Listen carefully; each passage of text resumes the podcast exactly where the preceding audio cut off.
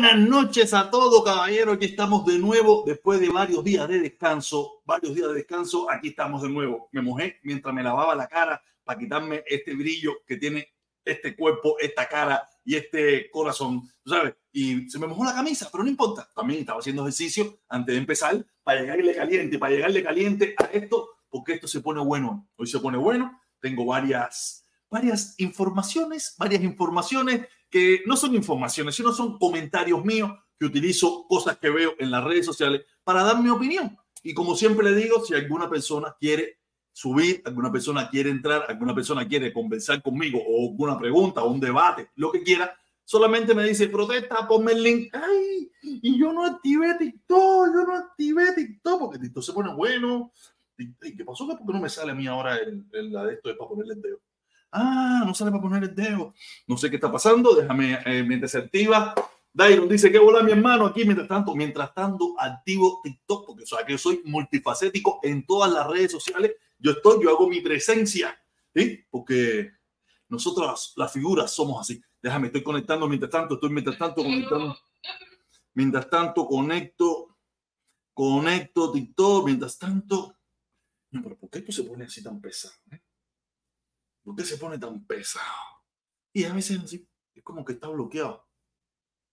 Ya, ya estamos, ya, está, ya estamos, ya estamos, ya. En unos minutos estamos contentos. Sí, tenemos varias, varios temas para abordar. Caballero, eh, le digo a todos, usted que me está viendo ahora mismo, ¿cuántas personas somos conectadas? 53. Oye, qué rápido, 53 personas conectadas somos ya. Deje su like. Para empezar, deje su like porque la situación, tú sabes, está muy buena las redes sociales están durísimas. Yo estoy pegadísimo en, en, TikTok, en, en, Instagram, en YouTube, en Facebook, donde quiera. Aunque en Facebook todavía sigo, sigo sancionado. Todavía no sé por qué tiempo estaré sancionado, pero mm, creo que algún día me daré cuenta cuando me quiten la sanción. Puedo escribir, puedo poner comentarios, pero lo que no puedo poner ni fotos ni videos. Ni puedo poner fotos ni videos, ni estos likes pueden salir en YouTube. Solamente en, en, Facebook. Estoy loquito, estoy loquito nuevamente, volver a recuperar mi cuenta de Facebook, que me den el acceso nuevamente para poder seguir poniendo mis, mis comentarios, mis videos, mis análisis eh, en Facebook, porque en Facebook eh, tengo un, un fanbase muy grande. Estoy ya casi pegado a los 100 mil suscriptores. Creo que, déjame chequear, creo que la última vez que chequeé, Sí, porque en estos días que he estado así como que un poco flojo, no, porque como no puedo postear nada, como no puedo poner fotos, no puedo poner videos, no puedo poner nada, eh, eh, no me... Ahora mismo tengo 95 mil suscriptores, 95 mil suscriptores más 11 mil me gusta. Quiere decir estoy bien, estoy bien, estoy como me lo merezco, estoy como tengo que estar, como, como caballo que soy. Nada, vamos a empezar, vamos a empezar con una imagen que, que de verdad muestra una realidad de Cuba que es penosa, una realidad de Cuba que, es terrible. Vamos a mostrarle esta imagen que me encontré. Esta, esta imagen es horrible porque esto es a raíz de la lluvia que ha habido en estos días en Cuba. Esto es una calle en Centro Habana, no sé, debe ser Centro Habana, no La Habana Vieja, Centro Habana, y ahí pueden ver la terrible situación en la que vive el pueblo cubano. La terrible situación que vive el pueblo cubano, me parece a mí que este señor que está aquí está vendiendo huevos. Ahí ven con unos huevos. Aquí al frente hay un carretonero, un carretonero vendiendo ajo.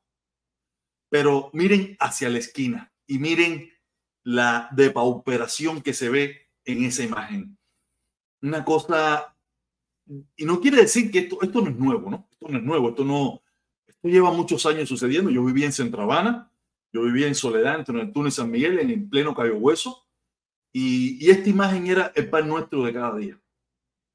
Y yo nunca la vi como la estoy viendo hoy, o como la llevo viendo hace un tiempo, desde que, después que me fui de Cuba, ¿no? Porque la realidad es que cuando tú vives en Cuba y tú no tienes otra, otra visión del mundo, aunque tú pienses que le estás dando información, aunque tú pienses que tú le estás diciendo, aunque tú pienses que tú... No, no es lo mismo. No es lo mismo. No es lo mismo porque una imagen como esta la vi yo por muchos años en mi vida. Yo viví en, en Cayo Hueso y pasé y caminé por muchos, muchísimas veces por calles como esa y para mí eso era lo más normal del mundo. Para mí eso era lo como se vivía en el mundo entero. Para mí eso era como como, como cualquier cosa, ¿no? Nunca me, me, llamó la atención, ¿sabes? Podía ver que había basura, que había mosca, pero hay un, hay un dicho que dice que uno piensa como vive. Uno piensa como vive. Y si tú desde que naciste estás viendo eso, tú sientes que tú vives en algo normal, eso es lo normal, eso es, que es un come basura el que no vive así que es un estúpido el que no vive así, porque eso es lo normal. Después que tú sales de Cuba y tú tienes una visión más abierta de lo que es el mundo, tú te das cuenta en, la realidad en que tú vivías. Te das cuenta que uno vivía en una cochambre, que uno vivía entre, entre cucarachas, ratones, eh, horrible aquello. Horrible es la situación. Yo le cuento una anécdota, ¿no? Cuando yo me voy a vivir para Centro Habana, eh, en, una, en un cuarto, un cuarto viejo que estaba, mi papá lo había dejado, estuvo abandonado, abandonado, no, estuvo vacío por un tiempo, mucho tiempo, hasta que yo me fui a vivir para ahí. Y yo me acuerdo que yo llegué a vivir ahí y me acuerdo la primera noche. De día yo no veía nada, yo veía todo muy normal, pero cuando en la noche que fui a dormir, las cucarachas eran horribles. Pero ya me quedé dormido, porque tú sabes, como quiera que sea, uno ha acostumbrado a eso. O, uno sabe que esas cosas pasan, o uno se imagina que esas cosas pasan. Pero al otro día yo salí a buscar un fumigador, un fumigador de esos. Ustedes se acuerdan, los, los, las motomochilas se escuchaban humo, que eso mataba a cucaracha, que era una barbaridad. Y yo fui a buscar a un tipo de eso y le dije, mira, te voy a dar 20 pesos, necesito que tú me cojas esto aquí y me le vacíes el tanque de petróleo. Me le vacíes el tanque de petróleo. Y yo vengo mañana a, a limpiar aquello. Normal, el tipo ya tú sabes, como en efecto le di 20 pesos, el tipo como en efecto vació el tanque de petróleo. Era un apartamentico, eso era como 10 por 10, era un, era un cuadrado bien dividido, pero todavía estaba por hacerse. Al otro día, cuando yo regresé,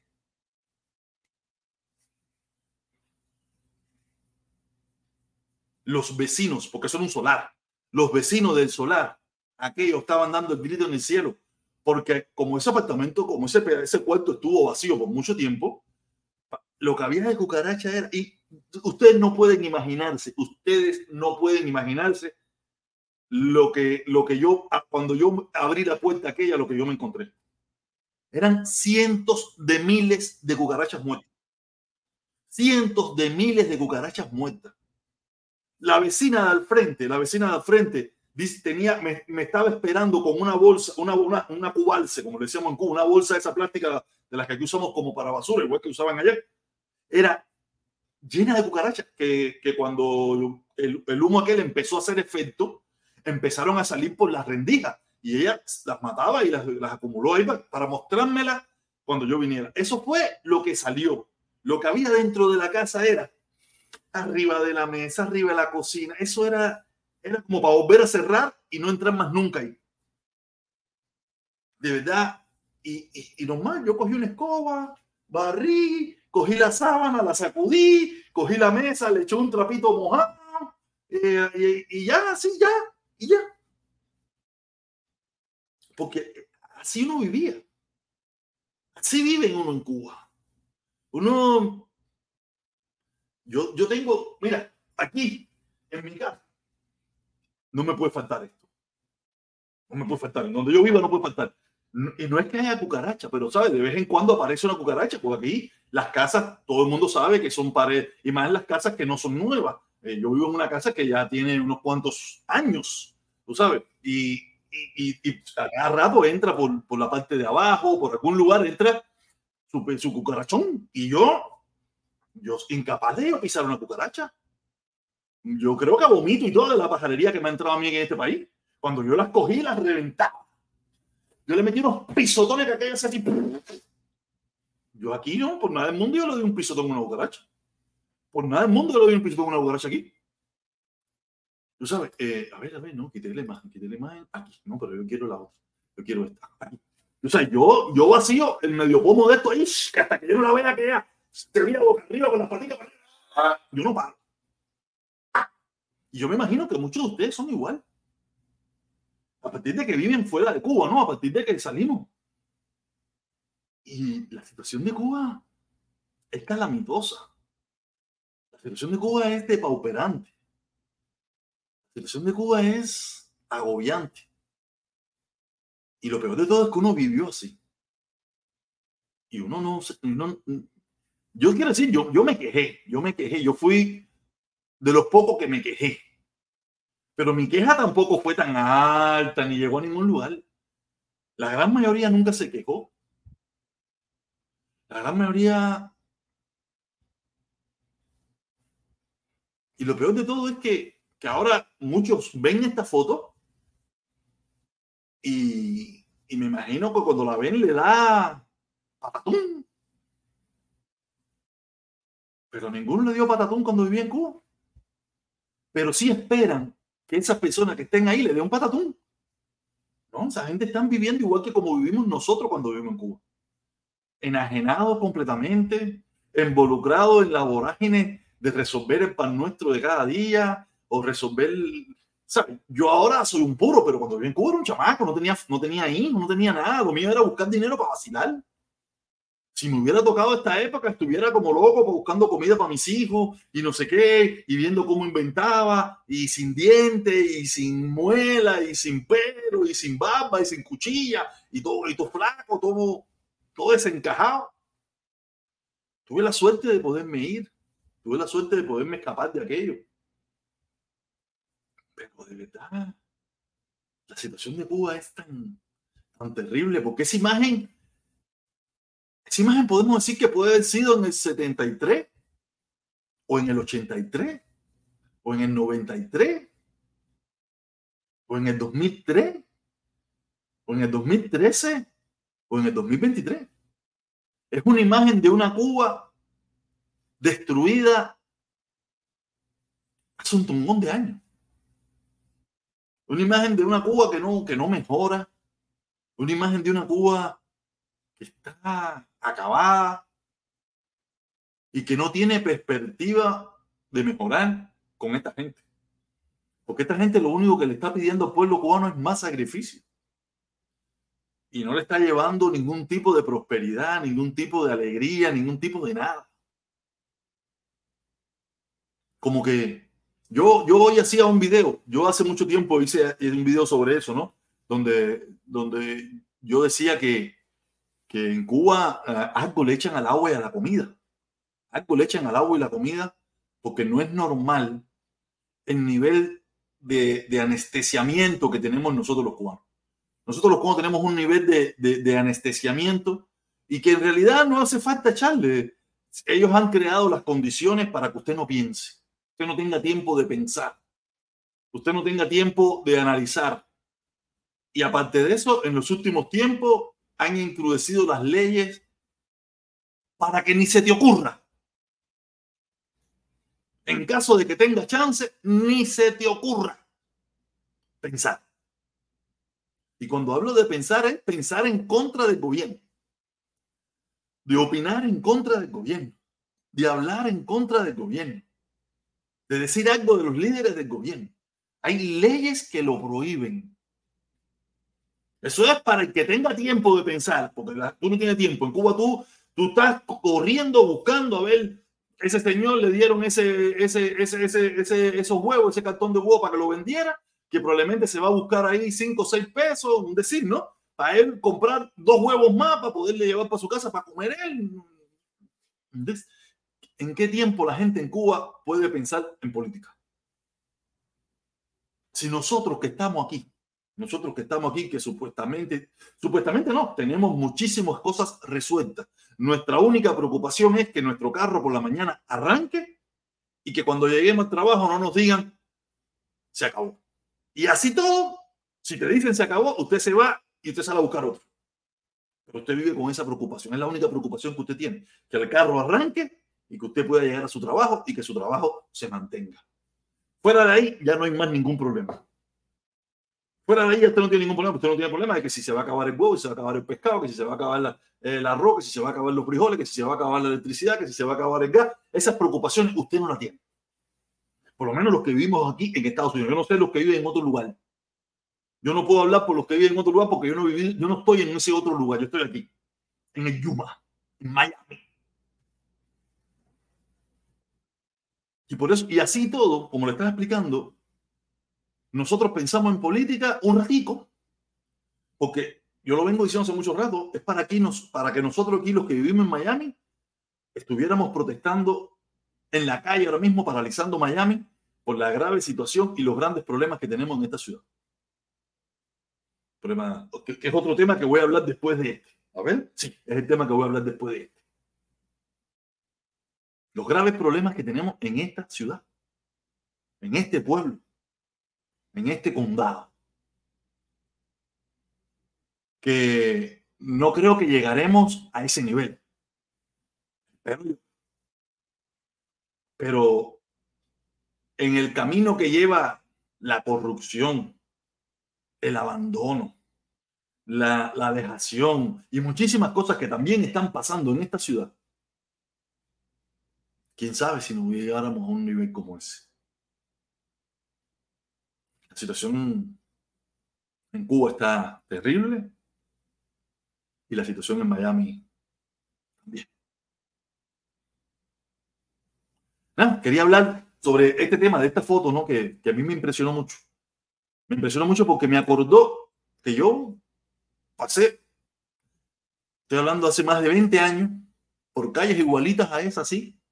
La basura explota en la esquina, el viejito vendiendo javita, el otro cebolla, así. yo, esta imagen que estamos viendo ahí, yo la viví un tongón de veces cuando vivía en Cuba. Tongón de veces. No es eso no es una imagen de algo nuevo en Cuba. Es una imagen repetitiva de hace más de 30, 40, pudiéramos decir 50 años en Cuba. Un pueblo sin perspectiva, un pueblo sin sueño, un pueblo sin, sin derecho, un pueblo sin oportunidad. Nada, sí, muy, muy, muy triste esa imagen, muy triste esa imagen, pero es repetitiva y todos lo sabemos, todos los que vivimos en la...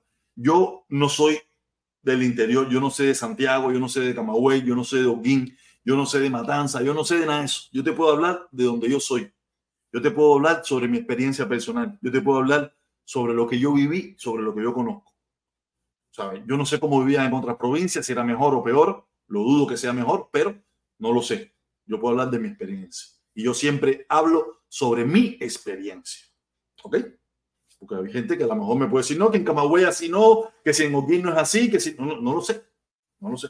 Hágase usted una en YouTube y hable sobre su barrio, hable sobre su cuadra. Y eso para yo poder conocer. Yo no lo conozco. ¿Ok? Déjame, déjame leer este comentario. Le dice un Maceo todo valiente, número 27. Hacer imagen es la misma hace 64 años. Así mismo es, Maceo. Esa imagen hace 64 años es la misma. No creo que hace 64 años. Yo pienso un poquito menos. No sé si ante la revolución era así también. No, no, creo que, no creo que era así. Pudiera ser que hay algunos lugares, pero no lo creo. No lo creo. Porque no lo creo. Yo, hemos visto imágenes de a principios, de, a finales de, de, los años 50, cómo estaba esa misma Habana, ese mismo Neptuno, ese mismo Velascoaín, ese mismo San Miguel, eh, San Lázaro, y, y, no era así. Yo me imagino que eso ya empezó 10, 15, 20 años después del triunfo de la revolución, donde todo se empezó a, a ir a la basura. ¿Ok? Nada, quiero, quiero abordar otro temita, quiero abordar otro temita de algo que acaba de salir en el día de hoy, muy importante, muy importante, déjame ver si es este, no, este no es el último tema, este tema, este temita Mm, déjame, no sé, porque ahora si lo pongo. Eh, ventana. Pantalla completa. No, no, pantalla completa, no, no, pantalla completa. Ventana. Eh, ok. Esta imagen. Quería hablar de algo que está pasando en el día de hoy sobre el alcalde de la ciudad de Miami. En el día de hoy salió un, unos, van a salir una serie de escritos, una serie de, de reportajes de lo que viene siendo Francis Suárez, el alcalde del condado de Miami, de la ciudad de Miami. El alcalde de la ciudad de Miami. Déjame explicarle porque hay gente que a veces se confunde. El condado Miami-Dade es como decir 10 de octubre y dentro de 10 de octubre están diferentes, diferentes barriadas. Lauton, Santo Suárez, Luyano, Jesús del Monte, Lauton, más o menos. El condado de Miami-Dade vendría siendo 10 de octubre y la ciudad de Miami vendría siendo un barrio dentro del condado de Miami-Dade, como pudiera ser eh, Santo Suárez, Lauton, Luyano. En este caso, Miami es una ciudad dentro del condado de Miami-Dade a explicarle eso para la gente que no lo sabe, ya lo sepa. Y hay mucha gente que, que van a ver este video y van a decir, ¿pero qué es el condado Miami? No entiendo, no entiendo. Miami es una ciudad dentro del condado Miami. Y Francis Suárez es el alcalde de una ciudad dentro del condado Miami. Que, es, que eso es repetición de repeticiones de repeticiones de cargo.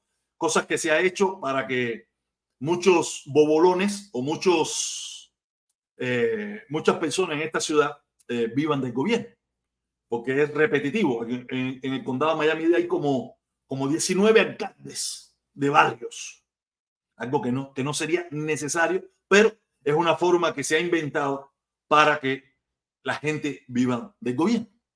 Pero ese no es el problema. El problema es que Francis Suárez acaba de salir unos, unos reportajes donde parece que este muchacho está en graves problemas. Graves problema si esta investigación que se empezó a hacer llega a, a un final no muy bueno para él. Porque según se da a entender, Francis Suárez estaba, pudiera haber estado trabajando como un, no, o, o, pudiera, o que no se haya inscrito como un agente eh, que trabaja para un país extranjero. O sea, no sé cómo se llama eso, sino cuando, cuando tú trabajas para, para, para otro país, siendo él a la misma vez alcalde. Ahí la envergadura es peor. ¿Entiendes? Cuando tú eres un funcionario público y a la misma vez estás representando a otro país y tú no te inscribiste. Quiere decir que Francis Suárez pudiera estar metido en un grave, grave, grave, gravísimo problema, porque eso en este país es como espionaje. Y más cuando tú eres un representante público y más cuando tú eres el alcalde de la ciudad de Miami. Y más que está investigado por muchísimas, muchísimas, muchísimas cosas más. Imagínense que un alcalde que tiene 19 trabajos más a la misma vez. A la misma vez tiene 19 trabajos. Gana por alcalde y aparte gana por 19 trabajos, que son trabajos de consultorías, donde en cada uno de ellos gana miles y miles de dólares. Y en una de esas consultorías que tienen es para Emiratos para, lo, para Emiratos Árabes Unidos. Ahí es donde está el gravísimo problema. Porque aquí hay mucha gente que ha ido a la política a lucrar.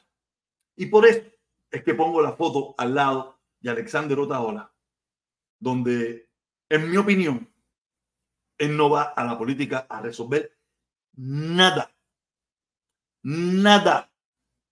Va a la política a lucrar de ella va a la política a lucrar de ella, a enriquecerse de ella. Porque es lo que ha hecho este muchacho de Francis Suárez, que llegó a la política siendo un hombre que acababa de salir de una bancarrota, medio arruinado, y hoy en día, cuando tuvo que hacer su declaración para presentarse a la presidencia de los Estados Unidos, tiene un, un capital valorado en más, en casi 15 millones de dólares en casi cuatro años que lleva de alcalde del condado de Miami, de, la ciudad de Miami, cuando llegó con, con, números rojos, llegó a la alcaldía de Miami con números rojos y ahora tiene un, un valor agregado de casi 15 millones de dólares, casa paga, carro, yate, un tomón de cosas. Porque ese es, ese es el gran problema hoy en día de la política que mucha gente llega a vivir de ella. Mucha gente está llegando a lucrarse de la política. Y nosotros que estamos tan embobecidos como la imagen que puse en el video anterior, en el fragmento anterior, de los cubanos en su, en su, en su mundo para resolver su vida, nosotros más o menos estamos en lo mismo. No participamos en la política, sí participamos aquí en las redes sociales, somos muy activos, pero cuando llega el momento, imagínense que Francis Suárez, cuando salió alcalde de la ciudad de Miami, ha sido en la historia de la ciudad de Miami el alcalde con menos votos. En una ciudad que creo que pueden votar casi 100 mil y pico de personas, votó menos de 5 mil personas. Llegó a la alcaldía de la ciudad de Miami con 5 mil votos. En un margen de 100 mil personas que pueden votar. A veces nosotros pensamos aquí que la democracia, que sí, que, que las elecciones, que no sé qué más. La gente viene aquí a esto aquí a, a, despejar su frustración, a despejar su, su, su mala leche, a despejar su falta de sexo, su falta de dinero, su falta de todo. Y tú los ves aquí que son fieras. Tú los ves aquí, pero tú ves que llega llegan las elecciones, las importantes, porque aquí tú ves que mucha gente dice, no, yo voto en las presidenciales, como si las presidenciales nos afectara en realidad. Aquí las que verdaderamente nos afectan son las, las votaciones de alcalde, de comisionados, de congresistas estatales, senadores estatales, de gobernador. Esas son las que verdaderamente nos afectan. A nosotros no nos afecta Biden, a nosotros no nos afecta Trump. En realidad no nos afecta.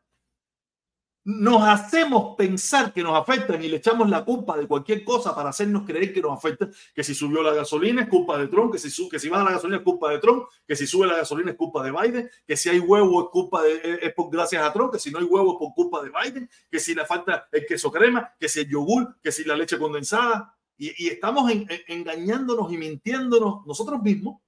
Eso no es la realidad. No es la realidad. Nosotros no nos afecta. Los presidentes mayormente es política exterior. A nosotros no nos afecta la política. No es que no nos afecte, sí nos afecta, todo nos afecta. Pero lo que más nos afecta es escoger un mal comisionado, escoger un mal alcalde, escoger un mal, un mal congresista o senador estatal. Eso sí nos afecta. Porque el grave problema que tenemos en esta ciudad con el, con el lío de los seguros de la propiedad, con el seguro de los autos, con los impuestos a la propiedad. Eso es estatal. Eso no es federal. Que aquí la gente no sabe nada de política y se le echa la culpa a Biden. No, no, no. Eso es culpa, eso es culpa de Rondesanti para abajo. Rondesanti, senadores, congresistas, alcaldes, tasadores, todas esas cosas que, que, son locales o estatales. Que ya queremos hacer ver que eso es de culpa de Biden, culpa de Trump, no sé qué. No, pero eso no es mentira. Es mentira. Eso es estatal. Es un problema estatal del Estado. Y el Estado de la Florida es un 98% gobernado por políticos republicanos. Un 98% gobernado por políticos republicanos que lo único que están haciendo es haciendo sufrir al pueblo del estado de la Florida. A los floridanos somos los que estamos sufriendo las malas políticas, las malas la, la, mentira y la falsedad de los republicanos, porque aquí no hay demócrata. Olvídate de eso, que la, que la alcaldesa del condado de Miami-Dade, eso es por gusto.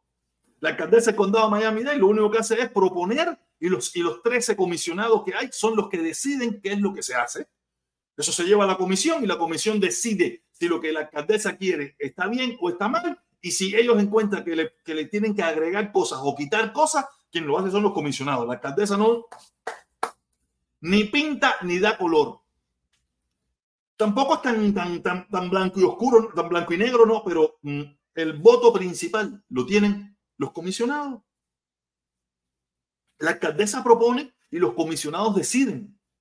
No quiere decir que tiene influencia, no quiere decir que la alcaldesa tiene influencia, pero no, pero no influye en, el seguro de la propiedad, no tiene nada que ver con ella, no tiene valor para, no tiene, no tiene poder para eso, no tiene poder para muchísimas cosas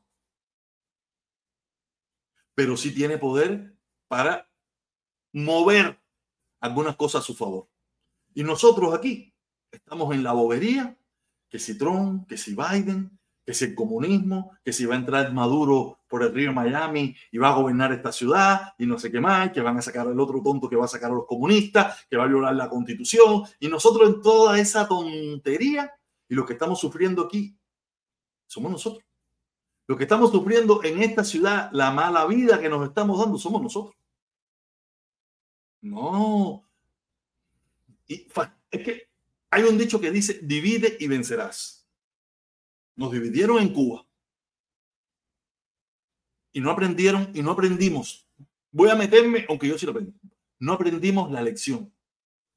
Llegamos aquí y seguimos desunidos igual que cuando estábamos en Cuba la misma desunión, la misma babosada, la misma tontería, igualito. Lo único que cambiamos, cambiamos el perro, pero no el collar. O cambiamos el, collar, pero no el perro, más o menos. Aquí tú los ves, gente que me, que me habla de Otaola, un tipo que es un, un imbécil a la política, un tipo que no tiene idea de la política, un tipo que no sabe de política, un tipo que solamente está arrimando la sardina a su lado porque sabe que la mayoría de los incerebros que hay en esta ciudad se han acogido al Partido Republicano y lo único que saben hablar es del Partido Republicano. Un Partido Republicano que es una mentira, que es una falsa. Un Partido Republicano que te dice que, que si impuestos bajos, eh, eh, gobierno pequeño, ¿en qué, díganme en qué, en qué momento de la historia de los Estados Unidos los republicanos que han tenido un tongón de veces la oportunidad de gobernar, ha habido bajos impuestos, eh, gobierno pequeño, cero corrupción, cero... ¿Dónde, dónde, dónde ha pasado eso? Nunca ha pasado porque es una mentira, es una utopía como la de los comunistas. Es un sueño que te llegan, es como los comunistas que te están vendiendo sueños. Es el mismo, porque los demócratas yo no veo que te venden un sueño. Los demócratas son realistas. Los demócratas te dicen, no, tenemos que ayudar a los más pobres, esto y lo otro, pero usted puede vivir. No se lo quitan de su salario, hacen otras cosas, pero no te están mintiendo. Los republicanos te están mintiendo. Te están vendiendo la misma utopía de los comunistas. Por eso yo digo, yo tengo una frase para ellos. Comunistas, republicanos, traidores. En primer lugar, porque son, actúan como comunistas, piensan como comunistas, te cuentan como comunistas, son republicanos, porque eso es lo que ellos dicen que son, y son unos traidores.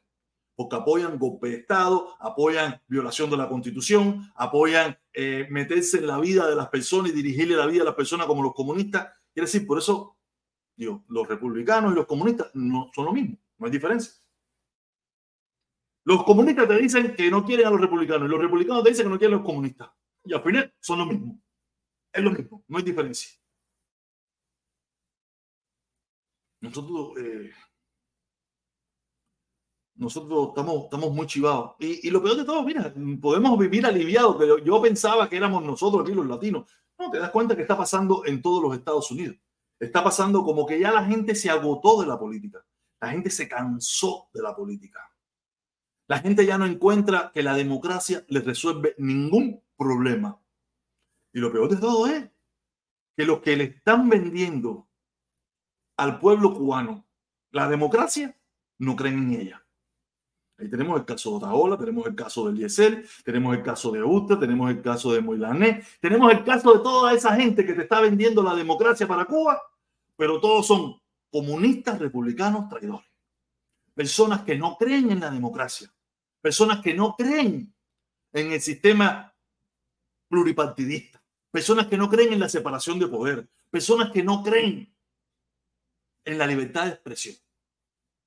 Pero eso es lo que ellos dicen venderle al pueblo cubano. ¿Por, por, qué, ¿Por qué usted cree que la, la dictadura ha sido tan efectiva, tan efectiva en mantener a una gran parte del pueblo cubano alejado de esa gente? Porque nada más tienen que poner sus palabras. Dice, mira, estos son los que dicen que te van a traer libertad y democracia. Escúchalo ahora. Trump 2020, tú comunista, no sé qué, ay, man, vete de aquí, no te queremos, no te necesitamos, aquí los, que todos los, que todos los, que todos los, eh, los demócratas son comunistas, nada más tienen que escuchar sus palabras, tienen que escuchar sus palabras y, y te darás cuenta de que es el mismo discurso que tiene la dictadura dentro de la revolución, todo, fuera de la revolución, nada. El mismo discurso. Entonces, por eso es que la dictadura ha podido manejarse, ha podido manejarse en todo esto. Porque es fácil, por eso. Por yo siempre le he dicho, le digo, no hay, no hay personas que han apoyado más la dictadura que ellos mismos. Y no estos que son nuevos, no, estos son nuevos que los podemos grabar, que tenemos, no, no, podemos hablar, eso, eso, eso viene pasando en esta ciudad por los últimos 50 años. De cuando se hacía la radio, la televisión, era igual, esto no, lo que estamos viendo hoy en día, esto no es nuevo, esto es, esto es reciclado. Lo único que ahora lo estamos viendo en redes sociales. Antiguamente se hacía en la radio, en la televisión. No, ahora tenemos, ahora podemos coger los pedazos y podérselo mostrar y ver para que todo el mundo vea todas las barbaridades y estupideces que se han dicho. Antiguamente, si tú no lo escuchabas en el momento en la radio o lo grababas en una casetera, tú eso ya pasó y no se yo más. Hoy en día no, hoy queda registrado.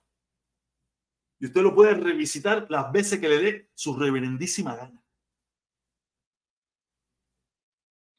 Porque ellos quieren algo para Cuba que no practican en los Estados Unidos. Por eso es mi gran problema, mi gran problema con toda esta gente en los Estados Unidos. Con los Obaola, con los Eliezer, con los Ultra, con los Milané, con toda esa gente. Con toda esa gente ese es mi gran problema. Porque ellos proclaman una cosa para Cuba que no quieren cumplir en los Estados Unidos. Ellos para Cuba quieren libertad de expresión, quieren pluripartidismo, quieren separación de poderes, quieren una fiscalía independiente, pero en Estados Unidos no. en Estados Unidos, si la fiscalía hace algo contra el líder que a ellos les gusta, ya es persecución política, ya es cacería de brujas, no hay independencia de poder, ya no hay nada. Ya no sirve. El FBI no sirve, la CIA no sirve porque está contra el presidente Trump. Papá, eso no es separación de poder. Eso no es lo que tú quieres para Cuba, pero ahora aquí tú lo estás dañando. Por eso son traidores. Por eso son traidores. Por eso están en violación de la constitución y por eso mucha gente, aunque los escucha, no les cree. Porque no son consecuentes. Es una falsa, es una mentira. Porque tú no puedes querer que yo, yo lo he dicho un millón de veces. Yo quiero a un Estados Unidos yo no quiero que el partido, partido demócrata, que por el camino que va tienda a desaparecerse, se desaparezca, porque yo no quiero la dictadura del Partido Demócrata. A mí no me interesa eso. A mí no me, a mí no me interesa la dictadura del Partido Demócrata, pero para los republicanos sí. Para los republicanos lo que está pasando en el estado de la Florida es perfecto. Para mí no, para mí es un desastre. Por eso estamos como estamos, porque como no tienen oposición, no tienen oposición y están doblegados los que en algún momento de la historia fueron políticos de respeto están doblegados porque lo tienen doblegado los mismos políticos y lo tienen doblegado el pueblo, porque el, como le digo, como lo dije los otros días, le han dado tanta ala al pueblo que ahora el pueblo son los que dirigen la política. Si tú como político no dices lo que el pueblo quiere escuchar, usted no va a salir electo, usted no va, usted no va, no va a subir en las encuestas, si no suben las encuestas no va a tener recaudaciones. Si no tiene recaudaciones, hay una, no tiene posibilidad de llegar a hacer nada. Entonces quiere decir que ahora los que dirigen la política, que debería haber sido siempre así, pero debería haber sido desde la honestidad. ¿Cuándo usted ha visto un político honesto hoy en día? Solamente ve algunos en el Partido Demócrata y dos o tres republicanos, un Mitt Romney, un esto, que son dos o tres, que ellos mismos le llaman reino y le llaman mil disparates. La política está a unos niveles de catástrofe en los Estados Unidos. A unos niveles de catástrofe que gracias al Partido Demócrata y a nuestro querido presidente y amado Joe Biden, las cosas van y han mejorado y han ido por un buen camino. Y, y que es lo que mucha gente no entiende. Lo vengo diciendo hace muchísimo rato. Esto no es Trump-Biden. Esto es democracia versus fascismo. Partido Demócrata representando la democracia, Partido Republicano representando el fascismo. Eso es lo que se va a las, eso es lo que va a las elecciones en el 2024. Olvídense las caras, olvídense las caras de Trump, olvídense las caras de Biden, eso, eso, eso es por gusto. No, no se ponga a soñar de que si Biden, que si, que si se le va el wifi, a nadie le los que los que quieren que en Estados Unidos se mantenga en la democracia pueden poner a Biden cagándose en los pantalones que van a votar por Biden. Y los que quieren convertir a Estados Unidos en, un, en, en, en, fascista, en una, en, una, en una dictadura fascista, van a votar por Trump. Olvídate eso. Aunque Trump salga y mate a la gente. Ese es el segundo tema. Ese es el segundo tema. Por suerte, los temas los he ido eh, invanando uno a los otros sin querer. Sin querer, lo he ido invanando. Pero por eso te digo, mm, yo para mí es muy raro, es muy raro cuando yo veo a estos libertadores de Cuba por redes sociales y a la misma vez los que aclaman una dictadura fascista en los Estados Unidos. Eh, ustedes que están escuchando eso no se dan cuenta o son tan brutos que no se dan cuenta. Porque es que son, son muy brutos, son muy brutos para no darse cuenta. Y yo no es que sea muy inteligente, es que, es que está muy claro, está cantado. Cuando tú los ves que denigran los trompistas denigran todas las instituciones de los Estados Unidos, porque ahora mismo todas las instituciones de los Estados Unidos están tratando de enderezar el país, porque el país se vio en la cuerda floja. La democracia norteamericana se vio en la cuerda floja el 6 de enero. Y las instituciones funcionaron, están funcionando y Biden las dejó a que hagan su trabajo independientemente. Yo no veo a Biden metido hablando, dando declaraciones, esto es lo que hay que hacer. ¿Cuántos, cuántos cuántos fiscales ha, destituido Biden? Ninguno. ¿Cuántos ministros ha? Nada, Biden no ha destituido nada. En, en, estos tres años que llevamos de Biden, busquen los tres años de Trump para que ustedes vean cuántos fiscales quitó, cuántos jefes de la CIA, cuántos del FBI, cuántos eh, chief staff, cuántos consultores, cuánta gente Trump cambió, cuántos fueron presos también, cuántos bajo la administración fueron presos, bajo la misma administración de Trump, por corrupto, por delincuentes, por traidores. Y no eran del Partido Demócrata, todos del Partido Republicano. Porque todos los problemas, la gran mayoría de los problemas que tiene Trump se los creó él mismo bajo su propia administración. Ninguna fue bajo la administración Trump. Todo las hizo bajo su administración. La fiscalía lo empezó a investigar bajo su administración. Y como, no fue reelegido, porque el pueblo norteamericano no le importaba una gasolina a 1,99, el pueblo norteamericano lo que quiere es democracia, aunque tenga que pagar la gasolina a 10 pesos sabes, el pueblo norteamericano, vuelvo y repito, el pueblo, la mayoría del pueblo norteamericano no le interesa la gasolina a 1,99. La gente quiere vivir en democracia y tranquilidad. Y bajo la administración Trump vivimos sin demo, a punto de perder la democracia y, y sí sin tranquilidad. Aquí nos salíamos de un problema tras otro. Recuerden los graves problemas que hubieron en toda la nación a raíz de la muerte de Joe Floyd. Eso fue bajo la administración Trump. Aquí se le dio candelas a ciudades. Les recuerdo que los chinos mandaron un virus para los Estados Unidos, donde mataron millones de ciudadanos norteamericanos. Les recuerdo que ese virus destrozó la economía norteamericana. Les recuerdo que ese virus viró al revés este país. ¿Y qué hizo Trump? Nada. Nos quedamos dados. Los chinos hicieron lo que les dio la gana bajo la administración Trump. Nos mataron millones de norteamericanos, destruyeron, casi destruyen la economía norteamericana. Pero el pueblo norteamericano fue más inteligente y dijo, al cobarde, hablador de mierda, besador de bandera, traidor de Donald Trump, lo vamos a sacar y lo sacamos. Y nunca más volverá a tocar la presidencia. Fue un error grave que el pueblo norteamericano tuvo que pagar y que eso no volverá a suceder. ¿Ok? Nada, déjame tomar un poquitito de agua para cambiar de tema y seguimos con Trump. ¿Ok? Seguimos con Trump porque todo, Trump no paga.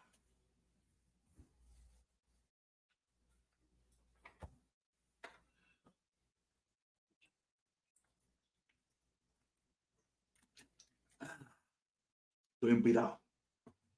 Tenemos a Walter Ramos. Hola, mi hermano. Vivir con lo que nos da la vida. Abraham, Abraham Lincoln. ¿Cómo entro, mi hermano? ¿Cómo entro, mi hermano?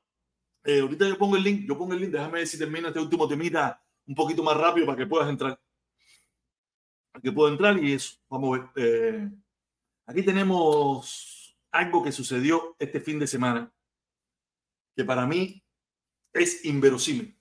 Yo sé que yo a veces uso ciertas palabritas que muchos de ustedes no, no dominan, ¿no? Y se sienten aludidos en el tema. A mí me gusta leer, me gusta prepararme, me gusta educarme, me gusta, me gusta verme profesional, me gusta verme diferente a la mayoría. Y aquí está estas declaraciones que tuvo Trump, donde dijo, abro comillas,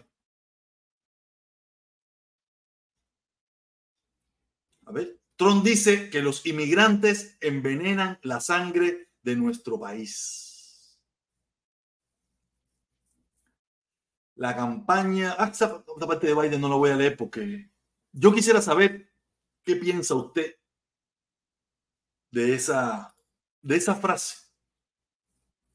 Yo le voy a decir qué pienso yo de esa frase. No voy a, no voy a ir a, la frase de que si la dijo Hitler, porque a veces cuando tú entras en esas, en ese simbiosis, la gente como te toma como loco, coño, Hitler, coño, otro no es Hitler. Entonces la gente lo ve como muy lejos, ¿no? Pero no está tan lejos. Porque ¿qué, qué, qué cree usted que quiso decir Donald Trump cuando dijo los inmigrantes envenenan la, envenenan la sangre de nuestro país? Cuando él habla de nuestro país, aunque él es un traidor, pero él nació en los Estados Unidos y él se ve físicamente como se ven lo que conocemos por los norteamericanos.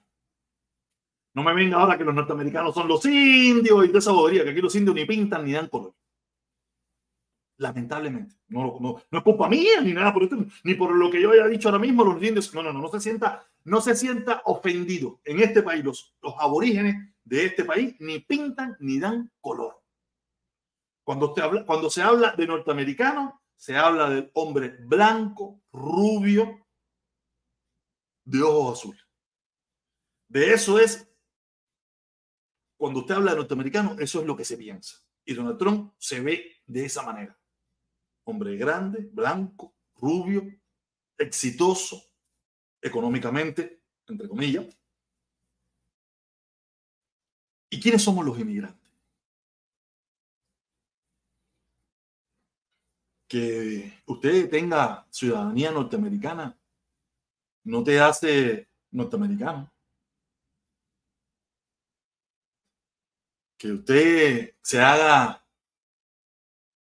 eh, trompista, usted sea de, republicano, no te hace americano. Porque cuando usted camina por las calles y usted habla y ellos te escuchan tu acento, Tú no eres norteamericano. Ni aunque tú le enseñes su pasaporte, tú para ellos no eres norteamericano. Para ese grupo que son los que influencian las ideas estas locas de Trump de que estamos envenenando el, a este país. Yo te lo digo, mira, yo, yo eso lo he analizado un montón de veces. Yo, en la escuela de mi hija, la escuela de mi. Hace unos días atrás hubo una actividad de canto y eso. Y yo analizaba eso sin, sin, entender esto. Yo, yo, yo entiendo muchas cosas que piensan, que pueden pensar los anglosajones que viven en Estados Unidos. Cuando yo miraba el coro, ese coro en que está mi hija,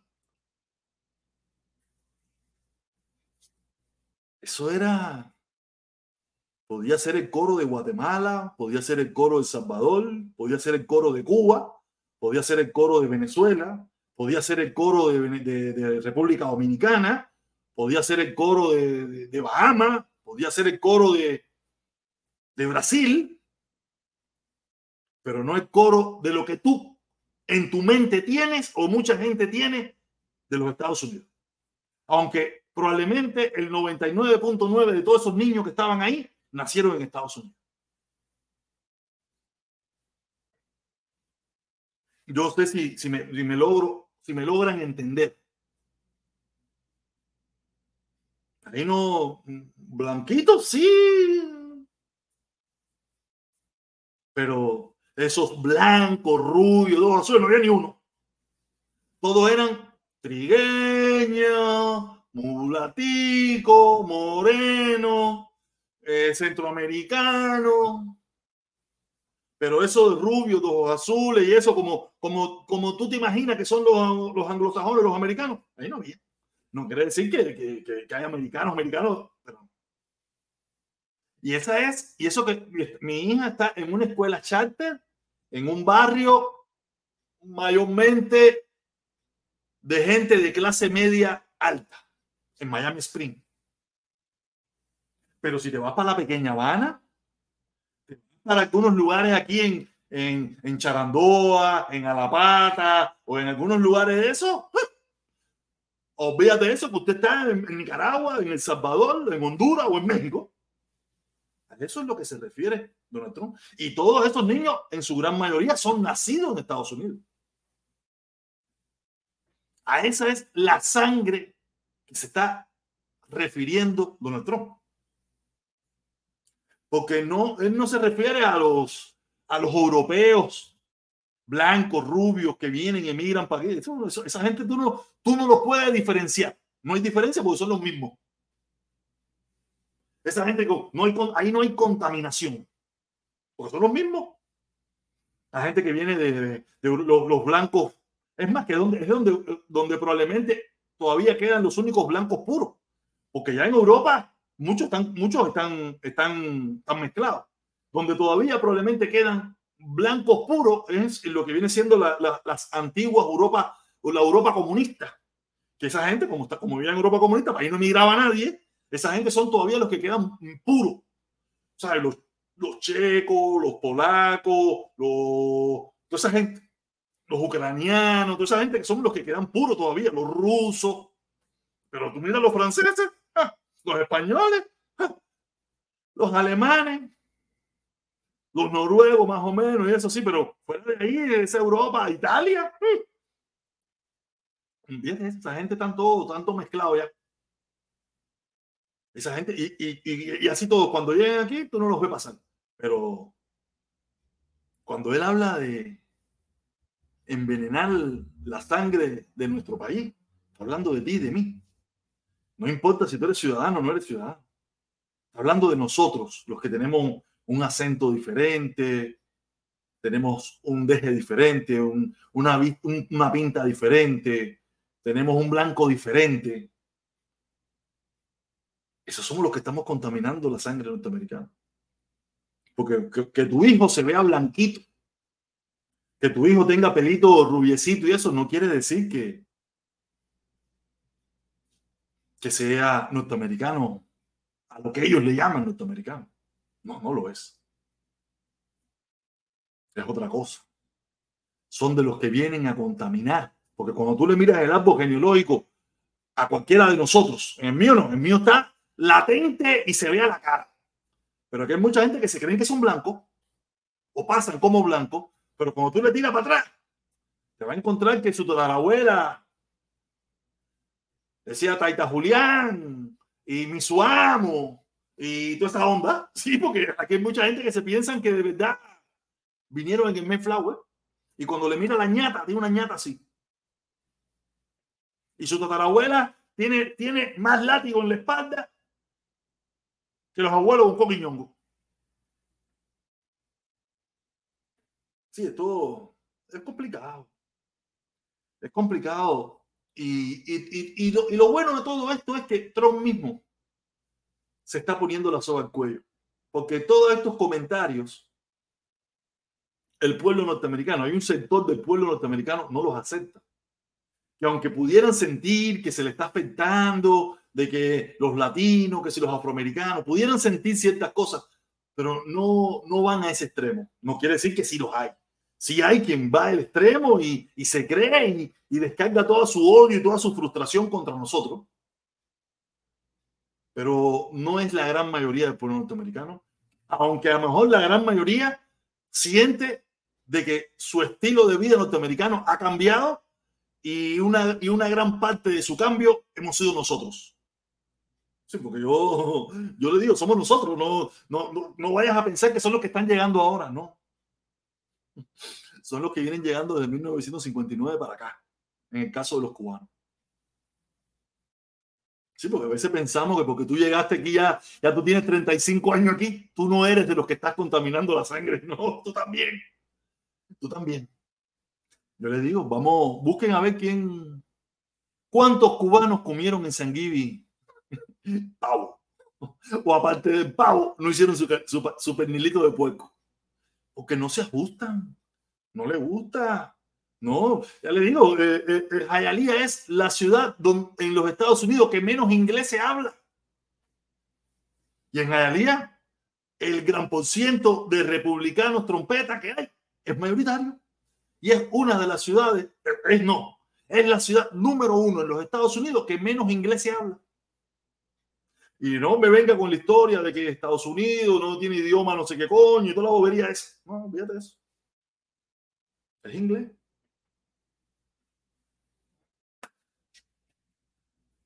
Si usted quiere, usted quiere votar republicano, usted quiere votar por Trump, que va a perder su voto por gusto, hágalo. Pero lo único que le voy a decir es, que si por alguna casualidad, por alguna casualidad que no va a suceder, pero por si alguna casualidad llegara a tomar el poder, estaremos en graves problemas nosotros los, los que emigramos a este país, sean o no sean ciudadanos. Sean o no sean. Porque un, un Senado, un Congreso mayoritariamente republicano, pueden argumentar una ley, un decreto, abolir la ciudadanía de los inmigrantes, no pasa nada. Porque en la constitución de este país, es la que se debería respetar, no hay en ningún lugar donde diga que si usted vino para acá, usted tiene derecho a ser ciudadano norteamericano y que no se la pueden quitar. Y que no se puede hacer una ley, una ley para cambiar la ley.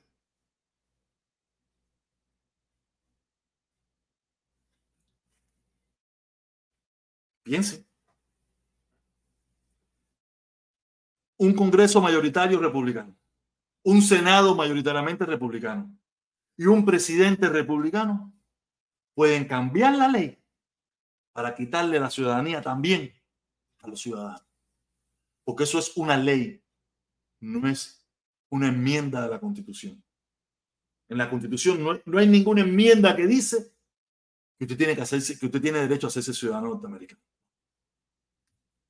Es una ley, una ley que se puede cambiar. Y como están los tiempos, si por alguna casualidad se le, se le juntaran las estrellas a esa gente y logran tomar el poder y logran ser mayoría, pienso yo que hasta la ciudadanía la pudiéramos perder. ¿Ok? Nada, esos eran los tres temitas que tenía en el día de hoy. No sé si alguien quiere entrar. Voy a poner el link unos minutos a ver si alguien quiere entrar. Si alguien quiere compartir conmigo algo de lo que yo he hablado. Estamos aquí en YouTube. Eh, las personas que están en TikTok, si alguien quiere eh, compartir conmigo, quiere subir, quiere hablar, quiere opinar algún tema, yo estoy aquí ahora en YouTube. Me pueden buscar como Protestón Cubano. Y acabo de poner el link. Puedo, voy a estar unos minutos más, esperaré cinco o seis minutos. Si no viene nadie, eh, cerraré. Ya yo dije lo que quería decir. Eh, tuvimos en TikTok casi 500 personas conectadas. En, en, YouTube teníamos 79 personas conectadas. Yo solamente hago mi monólogo aquí, me pongo aquí a hablar, a decir lo que pienso, a decir lo que creo. Si alguien está en contra, esta es la oportunidad de subirse y, y estamos unos minutos más en un pequeño intercambio. Venga, tú no te cansas, tú no te cansas de que yo te, de que yo te patee. No te cansas de que yo te patee. Pero ok, dale. Vamos a ver para que después no diga que yo no te deje subir. Dime, a ver, ¿qué quieres? A ver, ¿qué quieres? Tus videos, tus videos tuyos son popularísimos. Sí, sí, no, no, estoy jodido, estoy jodido. Estoy como cuando te conocí. Cuando te conocí que tenía el coronavirus, ahora estoy igual, estoy, estoy, estoy enfermito. Pídele, la vacuna esa, ¿cómo se llaman las vacunas de Cuba? Las Dala y la. El, el, tómate las Dala esa para ver si, si, si mejora. No, la vacuna, la, la, vacuna uno se la pone para, para prevenir, pero ya cuando estás jodido, ya para qué te va a poner una vacuna. Te pone la vacuna para prevenir, pero si estás jodido ya es por gusto. Entonces, cuéntame, ya, que, ya, que, subiste, cuéntame qué, qué querías hablar. O con una no, pregunta. Bien, está, eh, está, eh, tú sabes que, que, cuando tú hablas de Donald Trump y esas cosas, a mí me, me cuadra, ¿no? Porque, porque a mí no me gusta que Estados Unidos desemboque en un fascismo, ¿me entiendes? O sea, y, y, Donald Trump lo que propone de cierta forma es eso, un tipo de fascismo que, que va a condenar, porque el, el problema es que, eh, que Estados Unidos, como es, el, como es una superpotencia y todo este mamo místico, lo que pasa en Estados Unidos va a repercutir sin duda, y siempre ha sido así, en, no, no solamente en, en, en, no solamente en Cuba, sino en Latinoamérica completa, ¿entiendes? O sea, por eso es, es importante de que no, no pase eso, que, que salga el trompismo nuevamente y, pero, tú le ves chance al trompismo porque... No. el trompismo no tiene chance ninguno. ¿Tú crees que no, no? Yo creo que Donald Trump hizo lucir a, hizo lucir a, Estados Unidos como una república bananera el 6 de enero de, 2021, ¿no? O sea, eso de, andar tomando el Congreso con tremenda, eh, con tremenda peste apeo ahí, eso lo hizo lucir y creo que el status quo norteamericano, o sea, eh, los que realmente mandan ven a Donald Trump como un peligro después de eso. O sea, todo el mundo lo ha dicho, todo el mundo lo ha dicho que que el peligro más grande que tiene Estados Unidos ahora mismo es Donald Trump. Todo el que, todo el que piensa, no los, no los que repiten, no los que hablan sin, desde o los que hablan desde el fanatismo, o los que hablan desde haber perdido. Esa gente, ahora, esa gente no cuenta. ahora, haciendo un análisis. Haciendo un análisis imparcial de la situación en que está Estados Unidos, Estados Unidos no tiene una buena propuesta en contra del trompismo. en contra del topismo solamente tiene a, Biden. Y Biden es una persona mayor. Es una persona mayor que. El problema, es que eh, esto no es Biden-Trump. Yo no sé cómo la gente puede entender esto. Aquí nos, las elecciones en Estados Unidos hoy en día, ni las pasadas, fueron Biden-Trump. El que piense que esto es Biden-Trump no sabe de política. Esto es democracia representando Biden, fascismo representado Trump. El que vote por Trump está votando por fascismo y el que vote por Biden está votando por la democracia. Así, así se ve. Los que, los que saben de política, los que saben de política saben que eso es lo que como el pueblo norteamericano está viendo las elecciones. Biden puede estarse cagando en los pantalones. Biden puede estarse cayendo 18 mil veces en la escalera. Y si Biden es el que, el que van a poner por el partido de moda, es el que va la gente va a votar. Y no va a votar por Biden, no va a votar por Biden, va a votar porque saben que con Biden no va a haber fascismo no será una democracia perfecta, no será el mejor país del mundo, pero va a haber democracia, va a haber, eh, eh, se va a vivir con, con Trump. Viviríamos en, una, en un fascismo donde si tú piensas como él o tú eres parte del grupo de él, no vas a tener ningún problema. Pero si por alguna casualidad cambias de opinión o te sientes afectado o, te, o algo te, te molesta, no te vas a poder quejar como, como pasaba en Cuba, donde si tú no te metías en política bajo la dictadura de Batista, no te metías en política, no te metías en nada, tú no tenías ningún problema. Se te ocurría nada más decir que Batista era un dictador, que Batista, ahí empezaban todos tus problemas. Igual que bajo, bajo, bajo Hitler. Bajo Hitler, mientras tú estuvieras en Hitler, tú podías tener negocio, tú podías tener lo que tú quisieras. Ah, te oponías a Hitler por alguna casualidad, se acabaron tus negocios, se acabaron tu vida, se acabó tu mopa, campo de concentración, vamos, se fue. Eso es el fascismo. El nazismo es otra cosa. El fascismo es eso. Si tú piensas como yo o estás en el grupo mío, usted no va a tener ningún tipo de problema. El problema es que no te quejes mañana, porque eso nos pasó en Cuba, porque en Cuba, mm. mientras tú pienses como en la dictadura, mientras tú seas ayecto a la dictadura, usted no va a tener ningún problema. Ah, no va a tener arroz, no va a tener frijoles, no va a tener electricidad, pero no va a tener problema. Que nada más se te ocurra, que nada más se te ocurra decir, coño, ¿y qué volar con los frijoles? ¿Y qué volar con el arroz? ¿Y qué volar con la electricidad? ¿Y qué volar con las calles? ¿Y qué volar con la pintura? Ahí empezaron tus problemas, ahí la dictadura de no te queremos, no te necesitamos, vete de aquí, se acabó, papapi, para pa, para pa. Ese es el problema. En Cuba hay un, un tipo de fascismo al, al comunismo, un fascismo comunista. Mientras tú estés callado, sin, sin, sin, abrir los ojos, sin mirar para el lado, no hay problema. Usted va a estar aquí bien. Bien, entre comillas, ¿no? Porque bien nunca está. Pues de todas formas, el autoritarismo, eh, o sea, que, que, que, creo que confunde fascismo con autoritarismo, porque los autoritarismos son de otra de, son de varias índoles. En el caso de, de Donald Trump sería fascismo, como tú dices, pero en el caso cubano, yo creo que, que es un ejemplo de, autoritarismo que ni, ni, tan autoritarismo. Yo podría decir que Cuba era un autoritarismo clásico cuando estaba Fidel. ¿A la Cuba de Batista o a la Cuba de ahora? No, estoy diciendo precisamente cuando estaba Fidel y Batista al mando, podría decir que es un autoritarismo clásico, pero hoy por hoy e, ese, eso de dictadura realmente no es estricto porque no, no existe la figura ni un dictador y, y, más bien lo que, lo que hay en Cuba es un post-totalitarismo que, que, trata de buscar, de ajustarse, a, de, de, encauzar un sistema eh, de forma tal que le pueda dar, o sea, de que, de pueda funcionar. Que no, no ha podido funcionar por, varias, por varios factores medidas que se han, se, se, han como, se han cometido erróneamente, como también precisamente, o sea, sí, eh, ya te digo, la relación que pueda tener Estados Unidos con, con, una nación latinoamericana tan pequeña como Cuba va a moldear la sociedad de esa, de esa nación. Y, y, precisamente a través de, de, de, las sanciones que ha tenido el gobierno de Estados Unidos contra Cuba, ha podido moldear de cierta forma eh, la, la, sociedad cubana en el sentido de que la sociedad cubana ha tenido que, que, establecer modelos como el de la plaza sitiada, que es muy criticado por algunas personas porque suele cortar por lo sano, pero de todas formas es consecuencia precisamente de, de, de la política norteamericana que ellos hayan tenido que cortar por esas, por, por esas. Estoy completamente eh, en desacuerdo en desacuerdo contigo en ese aspecto, porque eso de plaza, plaza sitiada es porque ellos han querido, que ellos no tienen ninguna plaza sitiada.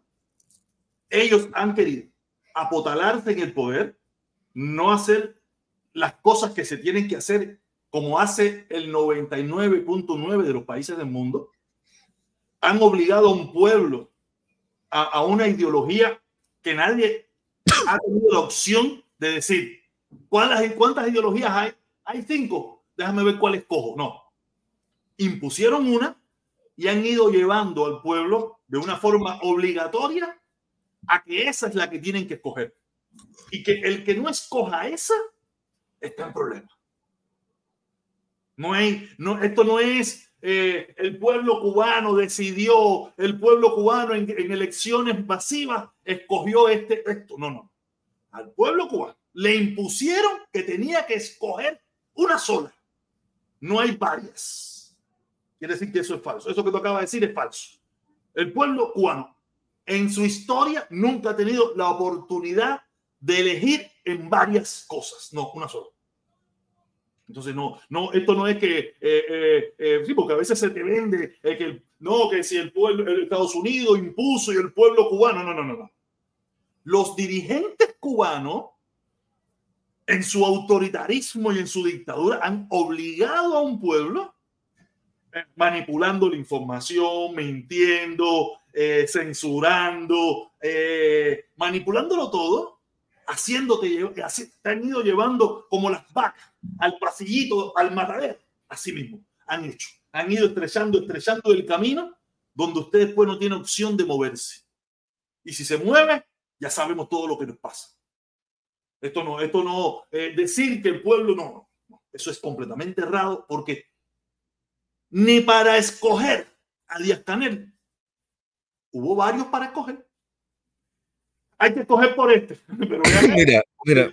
¿Cómo que escoger por este? Cuando, cuando, cuando tú dices que el, cuando, cuando, tú dices que, que es falso eh, el, el, el, que precisamente ha influido el propio, los, el propio Estados Unidos, eso, eso va en sintonía con un desconocimiento de la historia que, precisamente, o sea, eh, desconoce que, Cuba trató de acercarse a los Estados Unidos y fue, y fue precisamente los Estados Unidos la que le cerró la puerta y dejándole solamente como alternativa el, el, otro polo económico, político y social que existía en ese momento, que era, que era la Unión Soviética. La Unión Soviética se, se convirtió en, el, en, el, en, en la tabla salvavidas que solamente te pedía hazte comunista para yo poderte tender la mano. Y Cuba optó por ese camino precisamente después de que se dio la invasión. No, el, gobierno, el, gobierno, Cuba no o sea, nada. Eh, eh, esto es una cosa que tenemos que parar de decir. Cuba es un pedazo de tierra con un poco de hierba, un poco de río, un poco de lago, un poco de fango, un poco de bosque. No, no, no. Cuba no. El gobierno. Cuba es una cosa muy grande para mí, porque cuando hablamos Cuba, mucha gente puede interpretar, eso es una cosa que hay que empezar a parar. No es Cuba, es el gobierno que hay ahora mismo en Cuba, que es un gobierno temporal que ha durado más de la cuenta, pero es un gobierno, no es Cuba. Porque cuando decimos Cuba, estamos pensando, nos hemos engañado nosotros mismos y podemos pensar que es que el pueblo cubano, el, país, el territorio entero quiere eso. No, no funciona así. Fíjate si no funciona así, que ni tú ni yo lo queremos. A ver, eh, o sea, eh, cuando hablamos de Cuba, es verdad que es, es, algo mucho más grande, pero sin duda dentro de esa Cuba está ese gobierno también, que son cubanos, que también se comete ese otro error, pensar que los que gobiernan Cuba son extraterrestres. No, no, yo siempre cubanos. lo he dicho que son cubanos. Yo siempre lo he dicho. Entre o sea, nosotros nos matamos, nosotros no queremos a nadie ahí que venga a inventar a decirnos qué tenemos que hacer. No tenemos, no queremos, pero, pero el problema es que esos, esos que están allí no representan al pueblo cubano porque no le permiten que el pueblo cubano libremente escoja, escoja al pueblo cubano, libremente escoja la decisión y el estilo de vida y el, camino político que quieran coger. No. Entonces ellos no representan al cubano, sino se representan ellos mismos y le han impuesto al cubano con represión, con dictadura, con prisión, con fusilamiento, con expulsiones del país, al que no piense como ellos. Yo creo que, yo creo que fundamentalmente los que han sufrido esa parte de, la política de plaza asistida son los que, los que se han identificado más precisamente con, con, eh, con los objetivos del país agresor a Cuba, porque el país agresor no agrede solamente al gobierno, sino agrede a Cuba en general, ¿entiendes? Y ahí es donde está también ese problema de que aunque tú quieras verlo como, como que el gobierno es un subconjunto de Cuba que no lo representa, eh, de todas formas, la agresión externa que sí agrede a Cuba en su generalidad, incluso hasta la propia migración.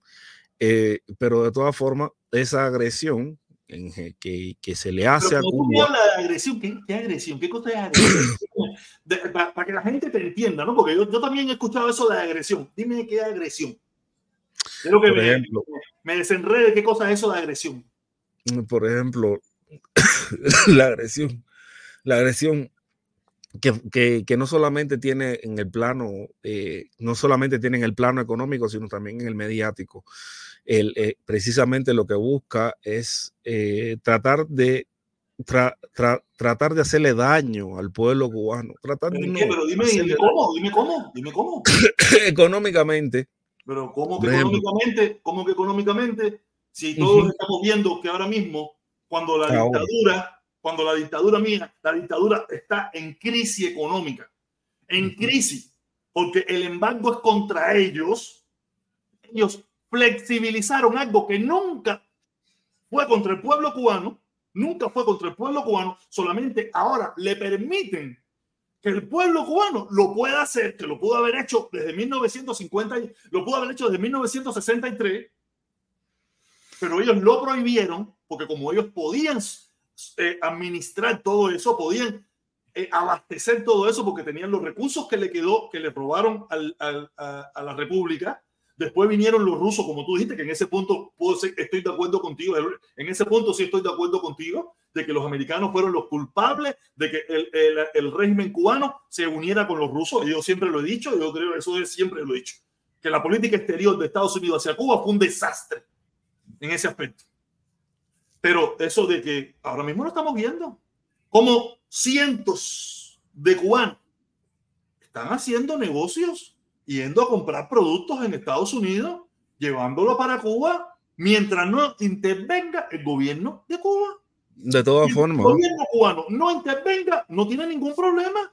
El problema es que ellos nunca permitieron eso. Ellos se veían con la autorización de que los únicos que podían hacer eso eran ellos.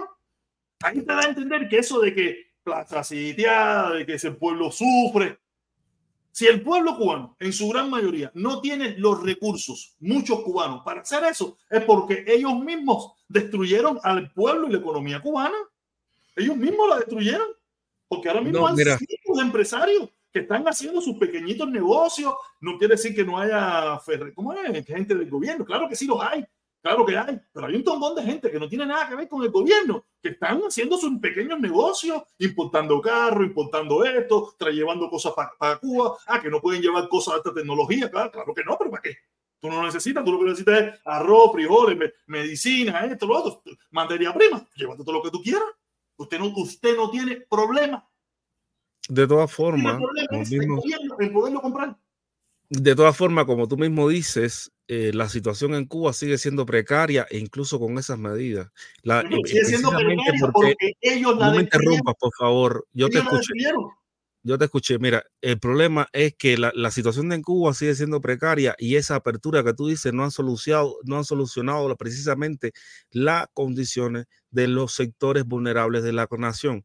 Los sectores vulnerables de la nación son precisamente la, la, mujer, que, la, mujer, el adulto mayor y esas cosas que era a los que el gobierno cubano le daba solución en su momento y ahora no puede darle solución precisamente por, por culpa del bloqueo. Porque es muy fácil pensar de que, eh, de que, el, eh, de que el emprendedor va, eh, va a solucionar un problema, pero realmente no es no es objetivo porque los sectores vulnerables de la nación, que son precisamente los que exponen después, que están pasando trabajo, son los que dependen de, la gestión que pueda hacer el gobierno con ellos. Y la gestión que estaba haciendo el gobierno, el gobierno con, eso, con esos sectores vulnerables mientras se pudo fue, quiera lo tú o no, positiva siempre en todos sentidos. Ahora, ahora la pregunta, porque ahora tú me hablas de el comunismo es obligatorio en Cuba.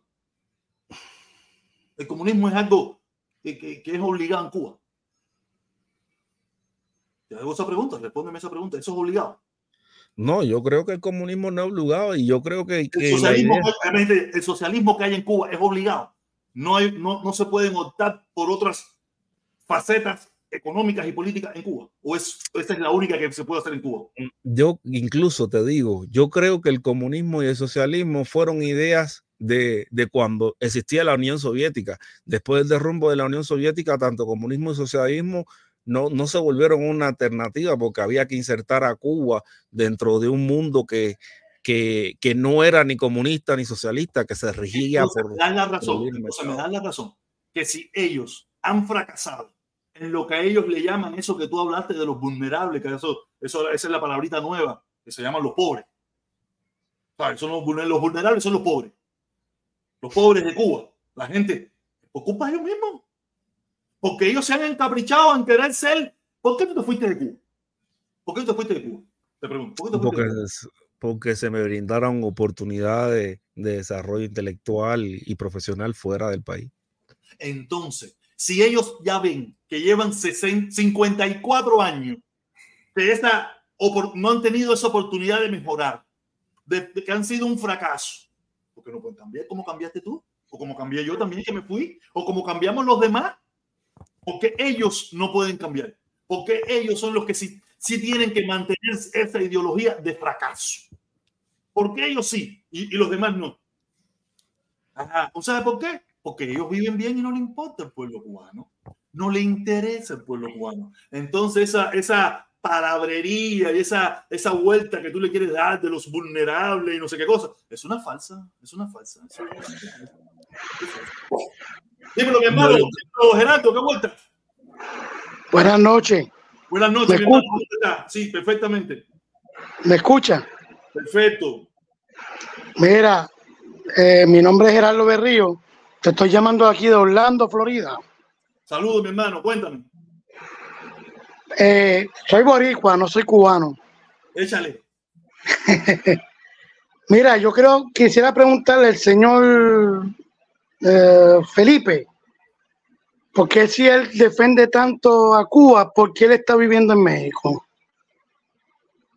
ya lo acabo de decir, por una vida mejor, porque son todos somos iguales. a ver, todos queremos vivir bien. A, ver, la pregunta, la, pregunta, fue para mí. Mira, eh, yo defiendo a Cuba como mismo la defendieron los no, Tú defiendes a Cuba, tú defiendes el gobierno. Cuba no necesita que nadie la defienda. Cuba no necesita que nadie la defienda. ¿Cómo que no necesita que nadie la defienda? Tú defiendes un gobierno. Cuba, Cuba necesita que la defiendan y precisamente como lo dije anteriormente, las sanciones van contra Cuba, no solamente contra el gobierno. Y yo estoy en contra de esas sanciones precisamente porque van contra Cuba, no solamente contra el gobierno.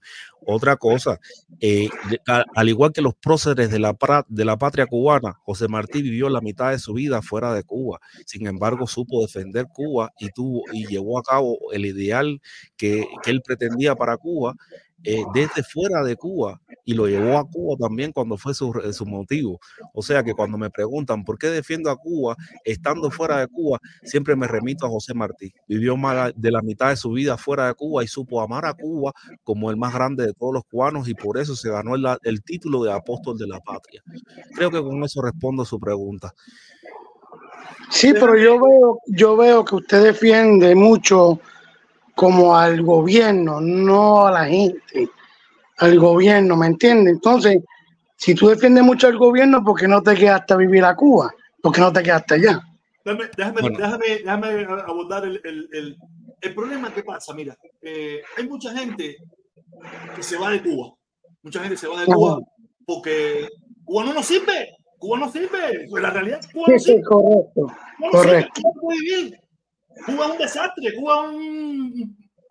Tú sabes, el problema es que al cabo del tiempo nos frustramos por muchísimos factores y nos metemos en todas estas loqueras, donde él ahora, él ahora dice y me habla de Martí, y me habla de mil cosas, que, que, que Martí no me joda. Cuando tú tienes hambre, cuando tú no tienes comida, a ti te importa un carajo Martí.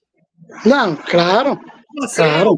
Cuando tus hijos no tienen comida, tus hijos están enfermos, tú dices, ¿qué pinga Martí? Martí vas y lo mea. Si te dicen, no, te voy a dar la medicina para tu hijo, vuelves, abres un hueco, sacas a Martí, le das tres patas por el culo al cadáver de Martí para que te den la medicina para tu hijo.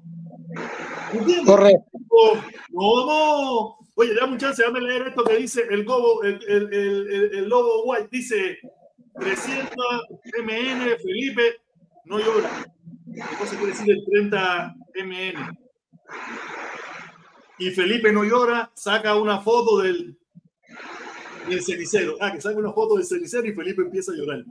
Eh, nada, le explico a la gente que, que, que, está viendo esto, esto, Felipe empieza a llorar, ahí se le ha quedado el apodo de llorón, porque él los otros días puso un video de su, de su líder favorito, Fidel Castro, hablando de José Martí, y él se echó a llorar como la Magdalena. Literalmente, se echó a llorar como la Magdalena. No fue que, no, no, llorar, las lágrimas ahí.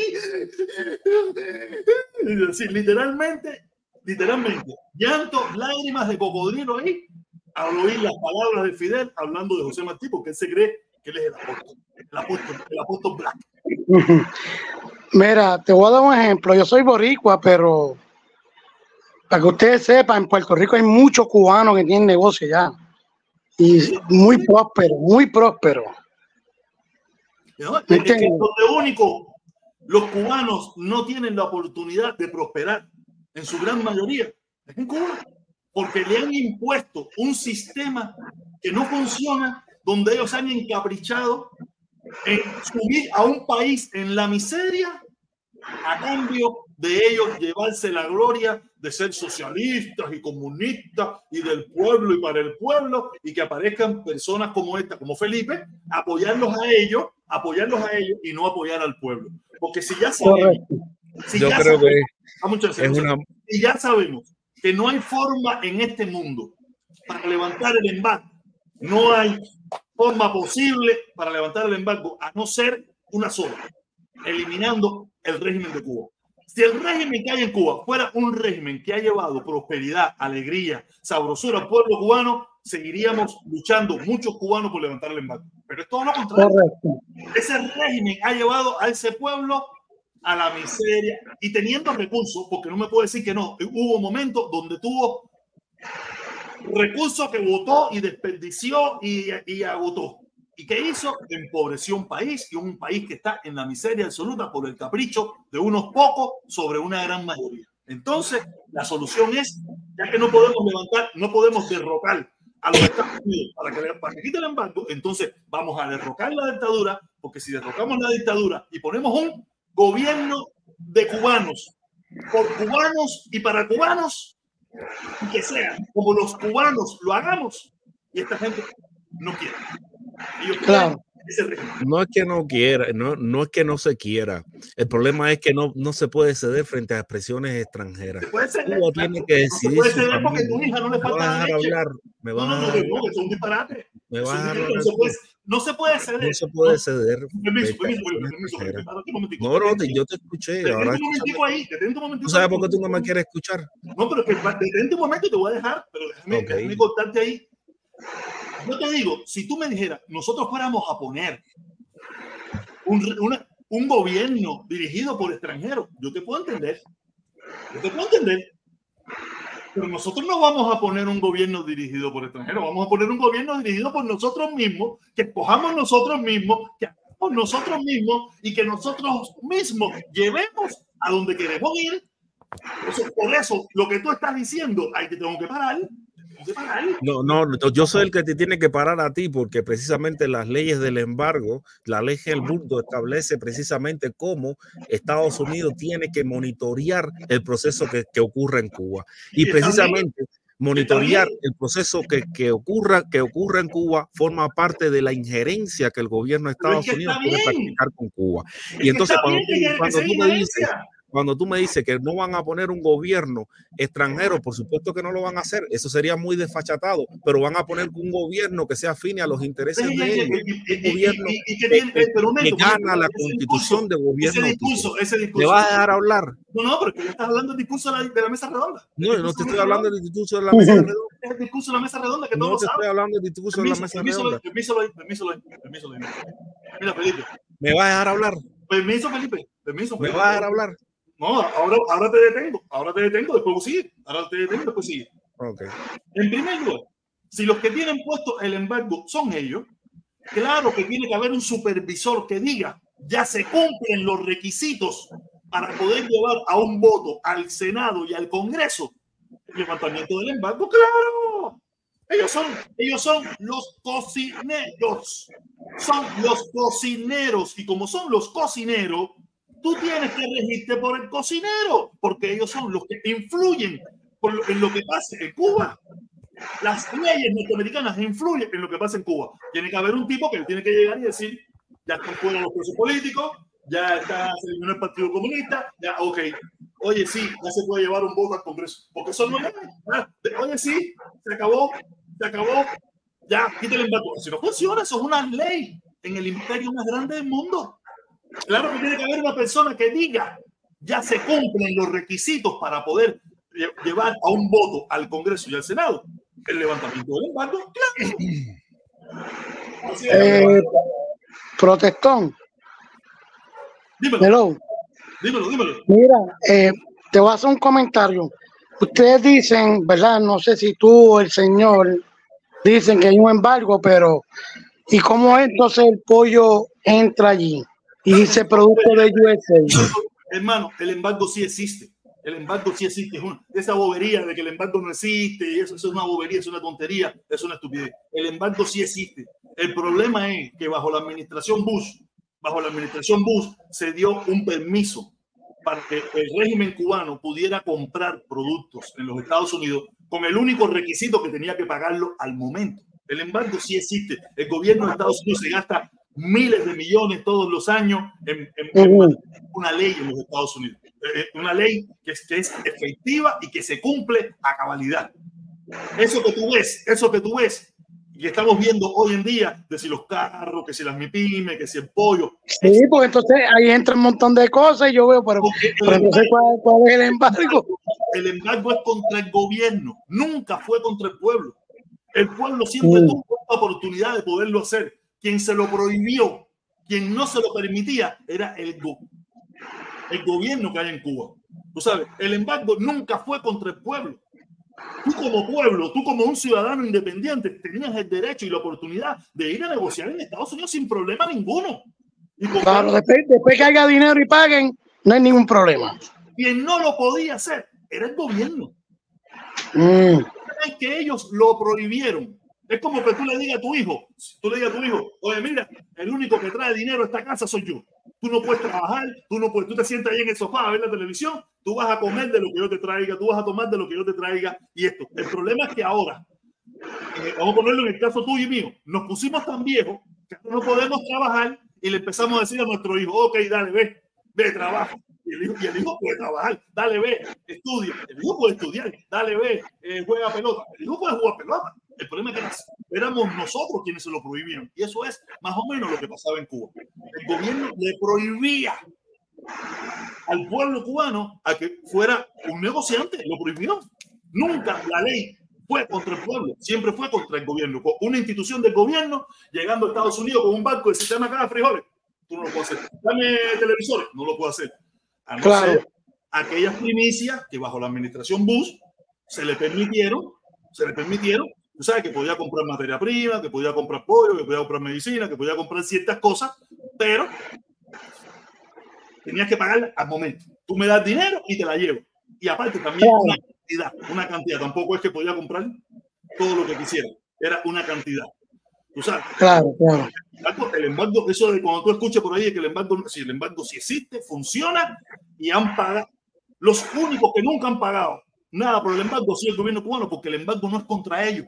El embargo es contra las empresas extranjeras que hagan negocio con Cuba. Ahora mismo, tú tienes una empresa que se dedica a vender patinetas. Viene el gobierno de Cuba y te la puede comprar. Quien no se la puede vender eres tú, porque que se mete en problemas eres tú, no el gobierno cubano. Claro, la, la empresa es la que se mete en problemas. La que se- las leyes no están hechas contra el gobierno cubano. Las leyes están hechas contra el empresario que negocie un producto norteamericano con Cuba. Quiere decir que si tú eres, tú ah, ah, vendes patinata y eres norteamericano, tú se la puedes vender, pero el problema es tuyo, no Cuba. A Cuba no le va a pasar nada. Cuba cogió, se llevó las 10.000 patinetas, la vendió, la vendió en Cuba, pero vino, vino el, el, eh, gobierno norteamericano y te dijo, ven acá, Pipo, o sea, que tú violaste una ley de los Estados Unidos. ¿Cuál ley? No, que le vendiste patineta a Cuba. Ah, sí, ¿y qué tiene de malo? No, no, hay una ley. Está prohibido venderle al enemigo. Y tú le acabas de vender al enemigo. Si es la ley, negociar con el enemigo, no el embargo, todo eso, o sea, eso es más complicado. Entonces, usted tiene que pagar una multa de no sé cuántos miles de millones de dólares. Estados Unidos es efectivo. El problema es que aquí hay mucha gente que habla, que no sabe nada, se pone a hablar mierda en redes sociales, qué tontería. Y a veces personas como usted, que no está muy, muy- que no conoce mucho, dice esas cosas. Pero sí, No, eh, yo, yo oigo a Ultra, yo oigo a Otaola, yo oigo a muchos, yo oigo a ti, esa te gente, no oigo a sabe, ti también. esa gente no sabe nada. esa gente no sabe nada. Profund- ellos saben, pero en profundidad. Si tú te sientas a, a profundizar los temas con ellos, no saben. Ellos repiten Claro. simplemente lo mismo que usted repitió. Ay, pero si es pago, porque no saben. Esta, esta explicación que yo te acabo de dar, ellos no, no, no la saben, no lo tienen, no, no lo conocen. Ellos piensan Claro. que el embargo- no, no, así no funciona. El embargo es con las grandes multas que han pagado los bancos internacionales por, el, por aceptarle dólares al gobierno cubano. El gobierno cubano no ha pagado medio nunca por el embargo. El embargo es Viene, viene el gobierno cubano y le dice a un banco, no, mira, yo quiero hacer una cuenta de banco. Le dice, no. ¿Y por qué? No, porque quien va a pagar soy yo. Tú no vas a pagar nada. Yo solamente lo único que te puedo hacer es decirte, cierra la cuenta. Y, el, que- y a quien el OFA le va a decir, págame 20 millones de dólares, es a mí. Claro, claro, claro. ¿Me entiendes? Ojo, a quien le va para arriba es a los empresarios franceses, alemanes, españoles, americanos, Sí, alrededor del mundo, cualquier, cualquier empresario alrededor del mundo.